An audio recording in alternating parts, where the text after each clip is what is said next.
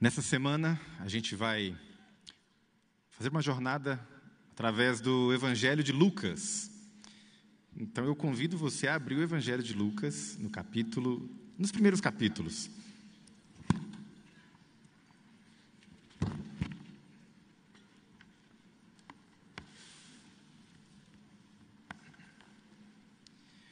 Na sexta-feira nós teremos a Santa Ceia, então você já se prepare. E no sábado nós teremos um batismo muito especial, o batismo da minha filha. E se você quiser ser batizado também nesse dia, você pode participar dessa festa. Se você está estudando a Bíblia, se você tem aprendido um pouco mais sobre o amor de Deus a cada dia e já está se sentindo pronto para dar esse passo, eu o desafio a tomar essa decisão nessa semana, tá bom? Deixa eu fazer uma pergunta antes de ler a palavra do Senhor com você. Que tipo de acontecimento faria você dizer o seguinte: olha, eu zerei a vida? Aliás, zerar a vida é uma expressão que vem do mundo dos games, né, dos jogos. O que é zerar a vida? É quando você atinge um objetivo, quando você consegue conhecer alguém, encontrar alguém, ou fazer alguma coisa, realizar algo que seria impossível, um feito que vai marcar você para sempre. Então a gente fala assim: eu zerei a vida. O que faria você exclamar assim: eu zerei a vida? Existem listas que você encontra por aí, até livros, listas de 100 coisas para fazer antes de morrer, já viu? Chama-se bucket list. Coisas que você não pode morrer sem fazer. E eu anotei algumas aqui: plantar uma árvore, acampar, dormir sob as estrelas, escalar uma montanha, saltar de paraquedas. Essa deveria estar no final da lista, né? Porque se der errado... comer num restaurante 5 estrelas. Já realizei. Não achei muita graça. Não fui eu que paguei, tá? Ver um eclipse solar, ver um eclipse lunar, conhecer alguém famoso, fazer a viagem dos seus sonhos, cantar num karaokê. Quem é que precisa fazer isso antes de morrer, né? Tocar um instrumento musical, aprender um novo idioma e por aí vai. Bom, eu acho que preenchendo essa lista eu não estaria pronto para morrer, particularmente não, porque alguns sonhos que a gente tem, eles são melhores sonhados do que realizados. Concorda comigo? Tem muita coisa que a gente sonha, e quando alcança, não é aquilo tudo, né? E a gente vive buscando sempre novos sonhos, novos objetivos, e você vive de sonho em sonho. Se você vive de sonho em sonho, o nome disso é existencialismo, não é cristianismo. Seria bom você prestar atenção nesse sermão.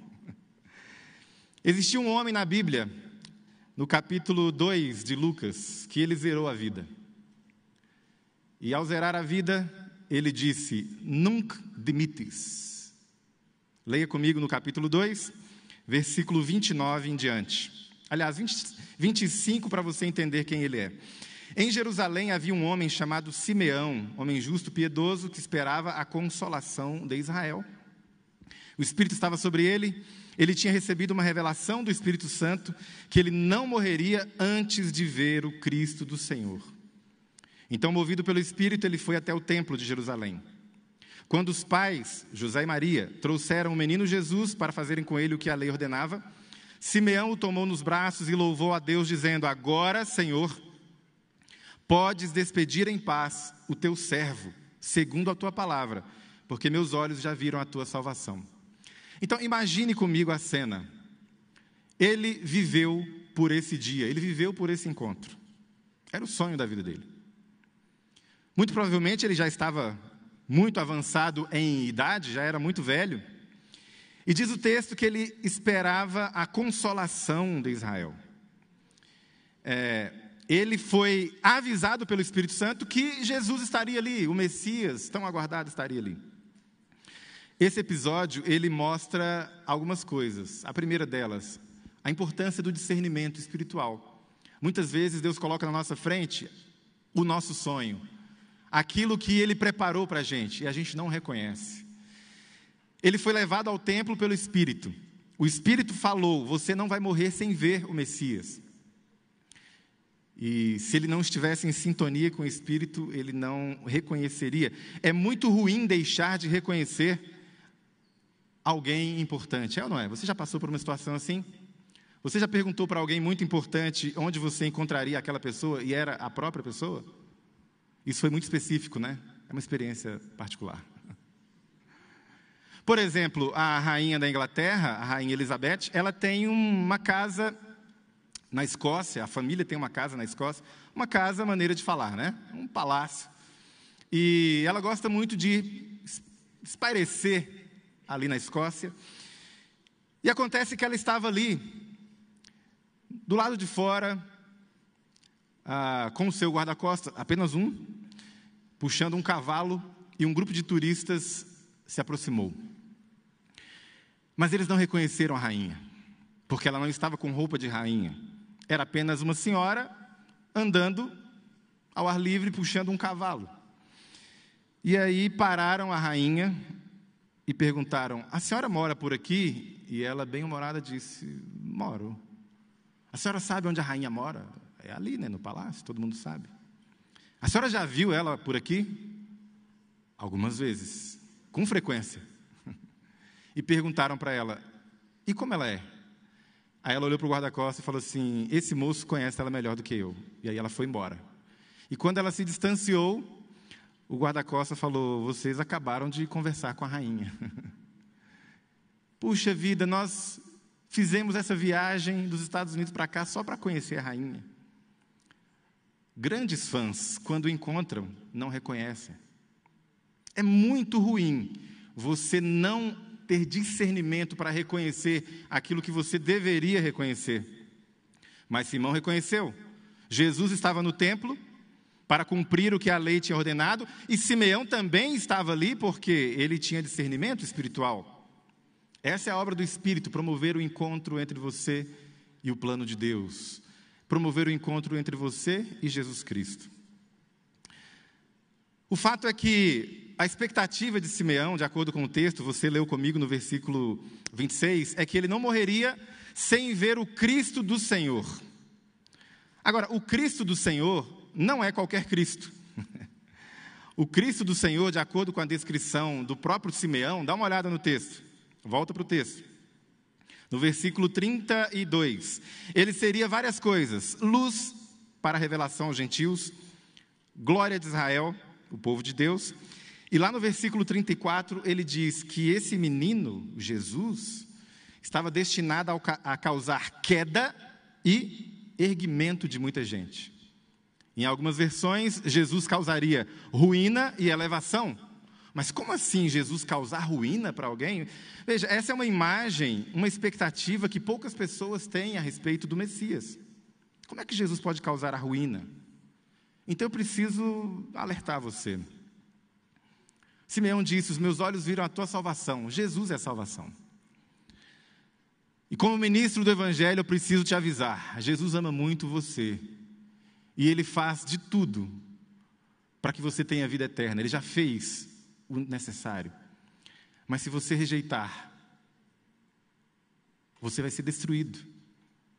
Isso não é uma ameaça, porque Ele é a salvação. Não é que Ele fala da salvação, Ele aponta para a salvação. Jesus Cristo é a salvação, a única. Então, se você não o reconhece, se você não o recebe, você vai ser destruído, arruinado, automaticamente. Essa é uma cristologia que precisa ser resgatada hoje, hein? Se você perguntar para as pessoas quem é Jesus... Quem é o Cristo? Bom, um grande líder, um grande mestre, um revolucionário, um homem que deu um grande exemplo. Talvez tudo isso tenha um pouco de verdade, seja verdade. Mas Simeão esperava o Cristo do Senhor, é o que está escrito. O Cristo do Senhor é aquele que foi prometido na Escritura. Quando o texto menciona que ele esperava a consolação de Israel, isso é Bíblia, isso é Antigo Testamento. Consolem o meu povo, Isaías. Aliás, esse trecho está cheio de Isaías, Isaías 40, Isaías 41, Isaías 61 e outros textos. Simeão esperava o Cristo do Senhor, conforme prometido nas Escrituras. Ele tem uma experiência com o Messias, ele encontra Jesus, mas ele pauta isso pelas Escrituras. Quando ele externa, expressa a sua alegria, versos bíblicos saem dos seus lábios. E eu preciso alertar você de novo, você pode ter experiências com Deus, à parte da Escritura. Você sonha em ter uma experiência com Jesus longe das Escrituras? Mas pastor, a nossa experiência vale? Claro que vale. Mas a Bíblia é a moldura, é o trilho da sua experiência com Ele. Qualquer experiência dita com Jesus que te afaste da Escritura, qualquer experiência com Jesus que diminua o valor da Escritura, cuidado. Você pode estar seguindo um Cristo que você mesmo construiu, não o Cristo do Senhor. Mas ele esperava, né? E esperar é algo que não é igual em todas as situações. Você não espera na sala, na antessala de uma dentista que está ali preparando para fazer uma cirurgia para arrancar o seu dente ciso. Não é a mesma espera quando você está no aeroporto com um buquê de flores esperando a sua namorada. É diferente. Quando eu era aluno aqui nessa casa de ensino, há 20 anos atrás, a minha namorada na época, minha atual esposa, atual não, é a minha esposa, não vai ter outra, mas é atual. Ela falou assim, eu vou visitar você e vou chegar na rodoviária de Mojimirim. E eu fui conseguir um carro emprestado, doutor José Rubens, muito obrigado pelo carro emprestado, 4 da manhã. Por algum motivo eu cheguei 4 da manhã, mas o ônibus adiantou, de Belo Horizonte a Mogi, adiantou, e ela, quando eu cheguei lá, o vigia me falou, já chegou, mas não tinha mais ninguém. Veja, a expectativa, ela aguça os nossos sentidos, porque eu dei uma caminhada pela pequena rodoviária de Mogi, e eu senti o perfume da minha namorada. Pensa num teologando querendo casar. Eu senti o perfume, e eu fui farejando. E eu cheguei na porta do banheiro e falei, Vanessa? E ela falou, oi? Eu falei, tá aí? E ela falou, não. Só tem nós três aqui nessa rodoviária. Veja, a expectativa pela chegada de alguém que você ama é diferente, não? Isso muda a sua vida, muda o seu estilo de vida. Esperar a chegada da minha filha alterou a nossa rotina. É uma expectativa quase escatológica, esperar por um filho. Descolamento de placenta, sangramento, não pode trabalhar mais, tem que ficar em casa, repouso, gravidez de risco, probleminha lá no coração, tanto problema, preocupação, tudo gira em torno dela. Quando ela nasceu, eu não sabia se eu beijava ou se eu batia naquela criança, por tanta preocupação. Veja, Simeão tinha uma expectativa, eu aguardo o Messias, eu quero ver o Messias, eu não vou morrer sem ver o Messias, e isso muda toda a vida, isso altera o seu estilo de vida. A esperança escatológica tem que mudar a sua vida. Todo dia ele acordava e pensava, será que é hoje? É hoje? O meu sonho vai se realizar hoje? Nós não podemos continuar vivendo como se as nossas expectativas escatológicas não fizessem diferença. Que diferença Deus faz para você numa segunda-feira de manhã? Isso muda alguma coisa? Que diferença a sua esperança escatológica faz quando você vai vender um carro, namorar, prestar um concurso? Que diferença faz? Jesus, então, é para a ruína e elevação de muitos. Esse é o Messias da Bíblia. Foi prometido no Antigo Testamento, Deus, Yahvé, Jeová, é uma pedra de tropeço, uma rocha que faz cair.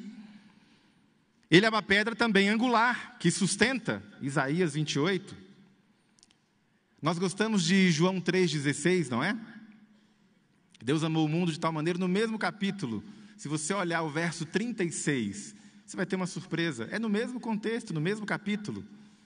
Quem rejeitar o Filho, a ira de Deus permanece sobre essa pessoa.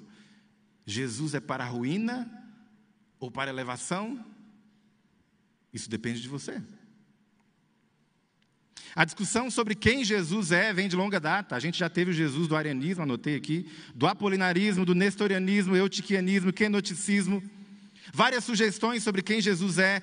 Schleiermacher, Ritschl, Bultmann, teologia do processo, Jesus imanente da teologia da libertação, das teologias contextuais engajadas. Temos o Jesus histórico do Jesus Seminar. Quem é Jesus? Parece que nenhum desses é o Cristo do Senhor, aquele que Simeão encontrou no templo. Em 1989, uma banda chamada The Passion Mode gravou uma canção chamada Personal Jesus, o Jesus pessoal. E essa canção descreve um Jesus que é muito gente boa, personalizado. Ele ouve preces, ele está sempre pronto, ele está sempre à disposição. Se você está se sentindo mal, ele te consola. E parece que está tudo certo, né? Mas o Jesus do Personal Jesus, ele também só aplaude você, ele nunca te repreende. A ideia agradou tanto que muitos artistas regravaram essa canção, inclusive Marilyn Manson.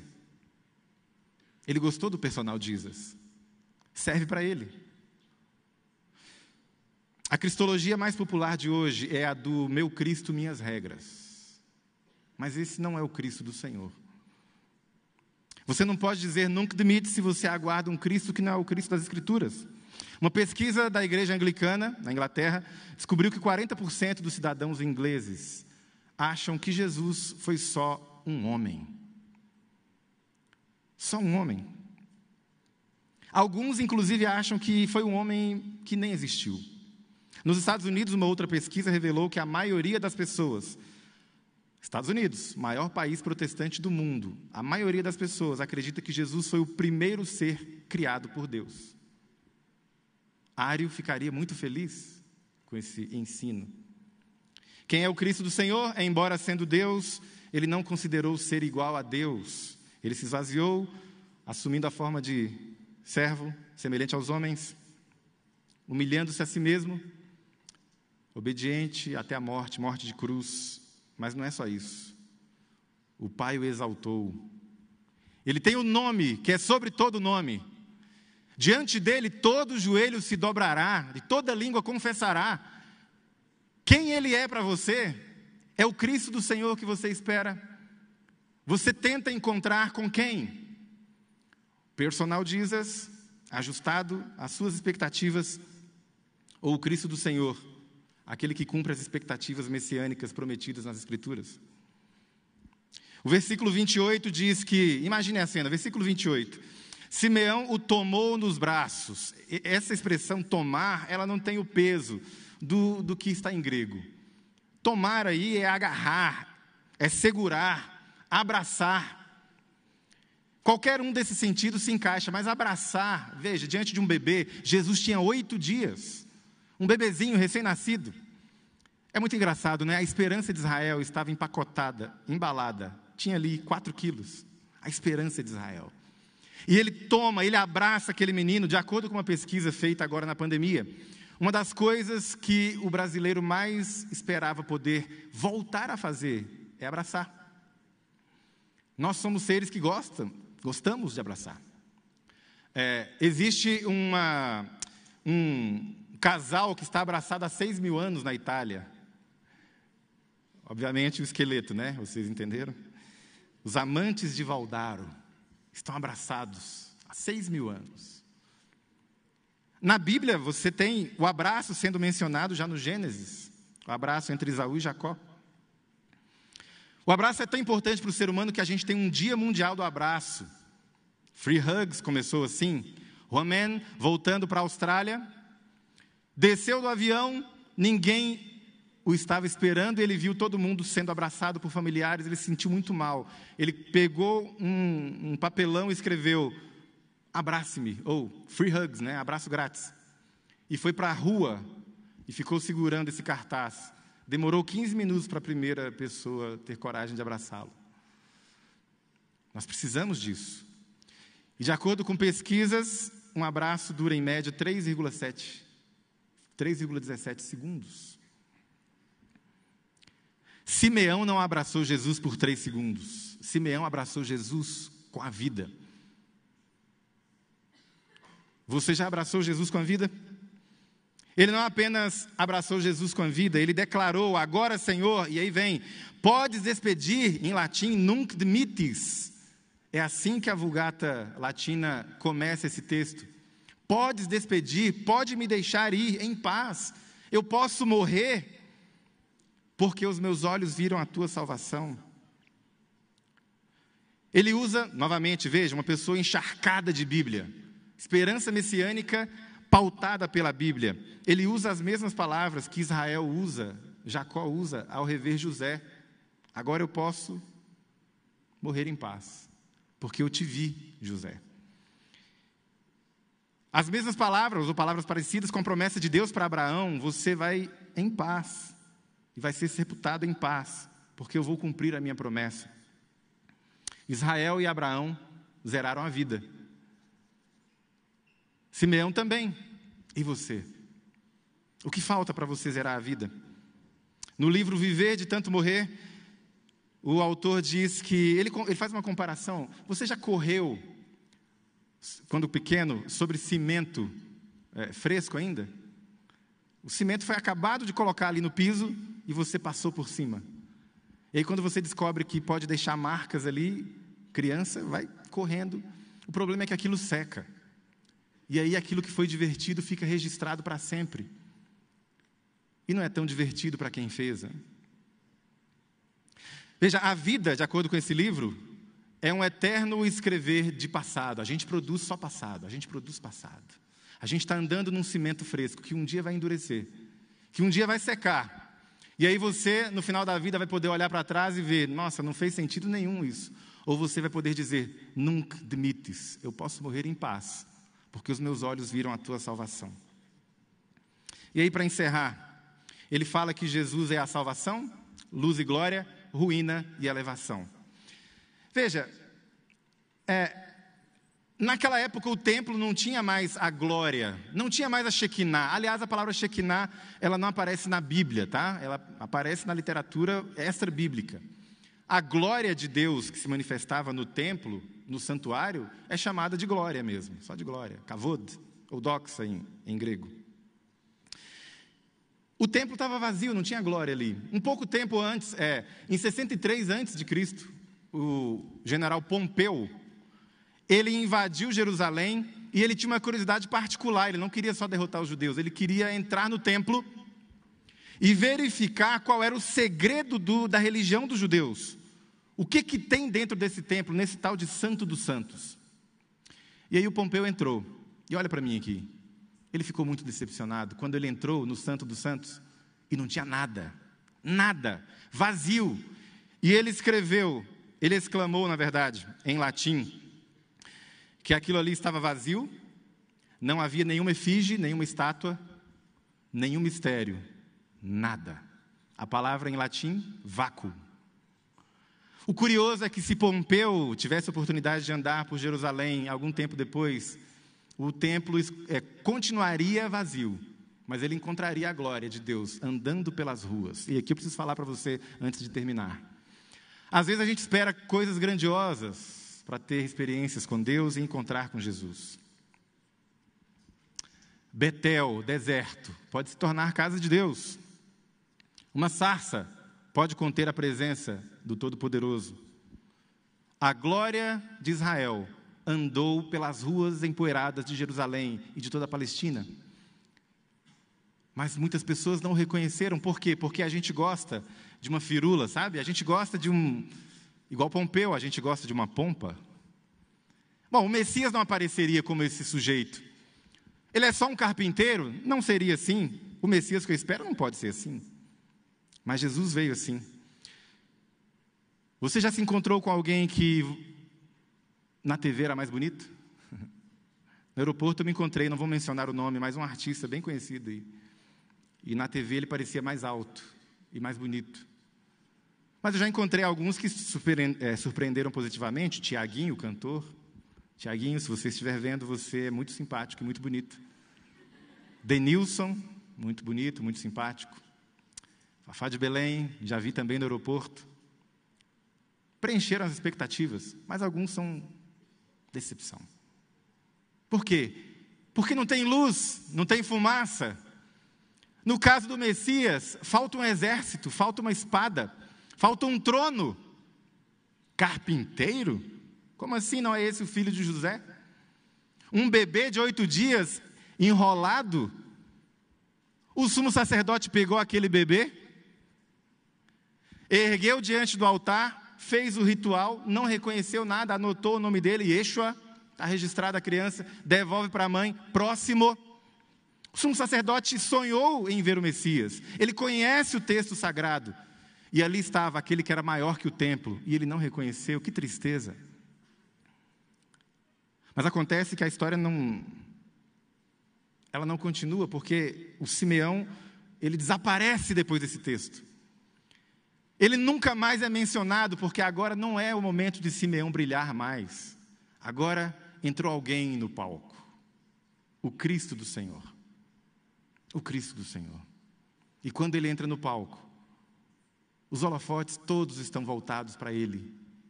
Simeão não viu a cruz, meu irmão. Simeão não viu a cruz, mas tudo bem. Ele viu aquele bebê, o Cordeiro de Deus que tira o pecado do mundo. Ele viu aquele que era o tabernáculo de Deus com os homens, o templo encarnado. Ele viu aquele que é o grande sumo sacerdote. Ele viu aquele que é o Rei dos Reis, o Senhor dos Senhores. E para ele isso é suficiente. Ele pode morrer em paz. Mas veja bem, ele tem que devolver a criança. Concorda comigo? Ele não pode levar o menino embora. E aí eu penso, uma especulação de um estudante de teologia, que por isso ele disse, Nunc dimittis, eu prefiro morrer, meu Deus, porque eu vou ter que devolver essa criança, eu vivi por esse momento, esperei por isso toda a minha vida. E eu imagino ele segurando, sabe quando você não quer devolver? Uma vez eu levei meu carro para um mecânico, e o meu carro estava com defeito, e o mecânico falou assim, olha, hoje eu não consigo resolver, só amanhã, vai ter que deixar o carro aí. E eu falei, poxa, mas eu moro no IAP, Maringá distante, como é que eu vou embora? E o dono da oficina me falou, usa o meu, leva o meu carro.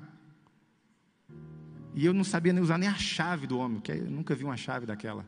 O carro conversa com você, já viu o carro que conversa com o motorista?